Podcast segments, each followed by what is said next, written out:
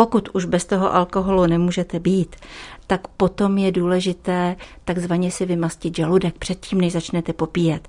To znamená najíst se doporučovaly se mastné věci, uzené, špek a podobně.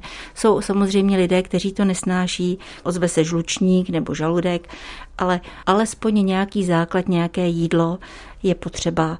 A když už budete teda holdovat alkoholu, tak k tomu ještě také píte vodu nebo sodovku nebo cokoliv, abyste do sebe dostali i tekutiny. On alkohol je svým způsobem diuretikum, odvodňuje a vy potřebujete zase se svůj organismus zavodnit.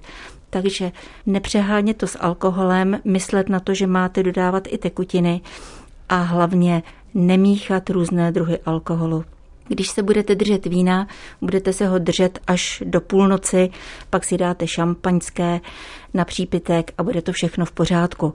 Pokud budete přeskakovat mezi pivem, vínem, tvrdým alkoholem, tak vás druhý den bolehlav nemine.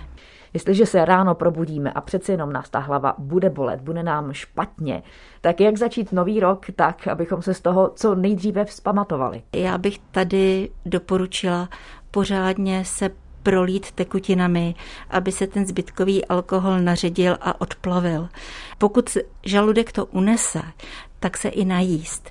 Ale důležité podle mě jsou ty tekutiny a jestli si dáte k tomu kávu, i když zase je ta zkušenost, že u někoho po kávě se paradoxně hladina zbytkového alkoholu zase ještě zvýší.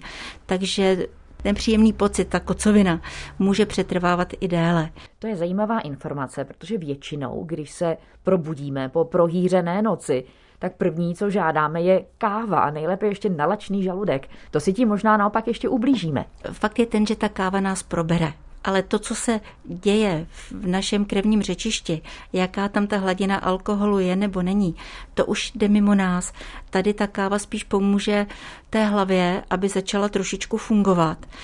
Ale to obvourávání alkoholu potom může trvat trošku díl. Co si potom udělat k jídlu? Většinou takovýhle narušený žaludek a kocovinu srovnává česnečka, ovšem zase jak u koho. Někdo třeba česnek nesnáší, takže mu bude stačit spíš něco takového sušího, buď to brambory nebo chleba nebo něco takového, co mu zase pomůže ten rozbouřený žaludek uklidnit.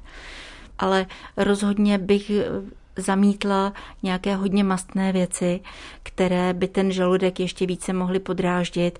Podráždí i žlučník. Nevím, jak kdo by potom třeba snesl luštěniny, jako se říká třeba čočka na nový rok, že se má jíst, aby se nás drželi peníze, ale to zase jak kdo zvládne a jak bude mít ten žaludek zničený a celý organismus také po té silvestrovské oslavě.